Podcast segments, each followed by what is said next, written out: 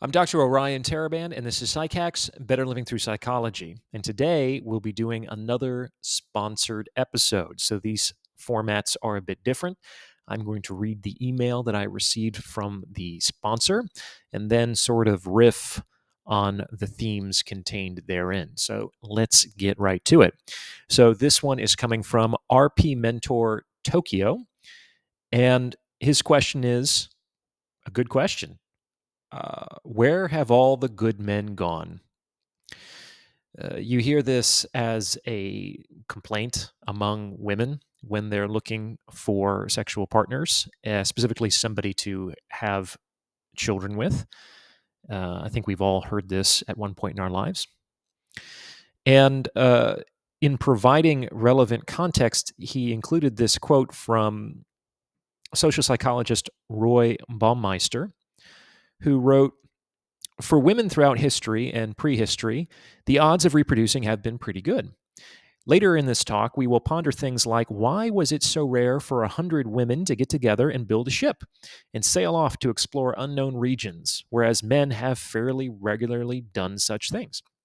But taking chances like that would be stupid from the perspective of a biological organism seeking to reproduce. They might drown or be killed by savages or catch a disease. For women, the optimal thing to do is to go along with the crowd, be nice, play it safe. The odds are good that men will come along and offer sex and you'll be able to have babies. All that matters is choosing the best offer. We're descended from women who played it safe. So there's a number of themes in here that I've touched on in previous episodes. Um, for example, all that matters is choosing the best offer. That fits very well with my episode, Women Treat Men the Way Men Treat Jobs, which is a way for men to kind of acclimate emotionally to the idea of female hypergamy without taking it personally. Um, it sounds like this quote, I think what the sponsor is getting at is potentially some of the more virtuous and masculine traits that we associate with men the the daring do the courage the adventuresomeness the the boldness the strength on some level they get weeded out of the gene pool because those men are more likely to go off and get themselves killed by having an adventure uh, whereas maybe some of the meeker more feminine men stay at home and they're the ones who actually end up reproducing with the women and so over time, a lot of our uh, strongest masculine traits sort of get evolutionary they get select naturally selected out of the gene pool. And i, I think that there's probably some some truth to that um, women have more children than men do throughout history for precisely that reason. It's much more likely for a woman to reproduce than a man for instance. But the other side of that coin is that if a man goes off on an adventure and he comes back with treasure and loot and fame, he just hit the jackpot. And there's a very good chance that he is going to be a very successful uh, reproducer from an evolutionary standpoint. Um, we might not think of him as very virtuous or kind, but I think it's true that Genghis Khan is the direct descendant of one out of 200 men on the planet today. So he was one of history's greatest evolutionary success stories from the standpoint of actually reproducing his genetic material. And so that's that's kind of why I think Baumeister's perspective sort of gets balanced is that yeah a lot of this gets weeded out but if you actually are the adventuresome guy and you come and you come back you can make a huge impact on the female population and your genes can redound throughout history so it might end up being like six of one, half a dozen of the other, though, of course, there are fewer big winners if you're a man, which means that there's probably less genetic variability with respect to this kind of thing. So it, it's an interesting point. For me, the question of where all the good men have gone has less to do with genes and has less to do with natural selection or evolutionary pressures. And it has much, much more to do with culture. It has much, much more to do with learning. And I think it's fairly fair to say that a lot of what we consider to be traditional healthy masculinity is under attack in the West. I don't think that will come as much of a surprise to many of the people listening to this channel.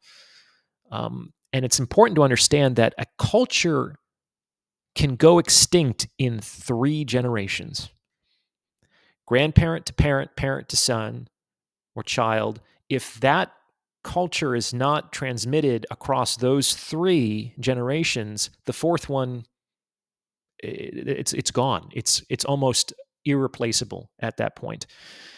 So what we have to understand is that it's not that so much that good men have gone like they've left as it is that fewer good men are being created with each subsequent generation because it's under masculinity is under attack from a great deal of um, social and institutional pressures in the West, in particular. So I, I think that, and, and this is especially important for the women out there to listen to and to pay attention to, because the same woman who might be complaining about boys' rough and tumble play or um, potentially the patriarchy, they might also be wondering where all the good men have gone. And the way that women raise their children will end up being the fathers and husbands of the next generation. And on some level, it behooves women to raise boys in a way not so that they're obedient and compliant children, but so that they can become, they can grow up to be the men that they themselves would desire in a husband and a father. That's sort of a, a woman's, a, a mother's greatest success in raising boys is not to make nice boys, but to raise good men. And this requires the adult mothers to examine some of their beliefs about men and women and power and masculinity and femininity. And these can be very fraught ideas and concepts in today's day and age. They don't have to be, but they are. So it's really important to be very cautious and calm and sober minded as we examine uh, these these concepts because when they are not when they're allowed to operate behind the scenes they can exert an enormous unconscious impact on the things that we do don't do what we say and don't say, and who we allow ourselves to be and who we choose to become. So that's kind of what I have for you today, RP Mentor Tokyo. I hope that suffices. Um, it's definitely more to talk about on this subject, and I hope we can do so in future episodes. So thank you for your support. And if you're listening and you yourself would like to sponsor an episode, there is a link on how to do so in the pinned comment below. Uh, if you got this far, you might as well like this video and subscribe to this channel and consider sending this episode to someone who you feel might benefit from its message. Um, as always, thank you for, for listening. Bye bye.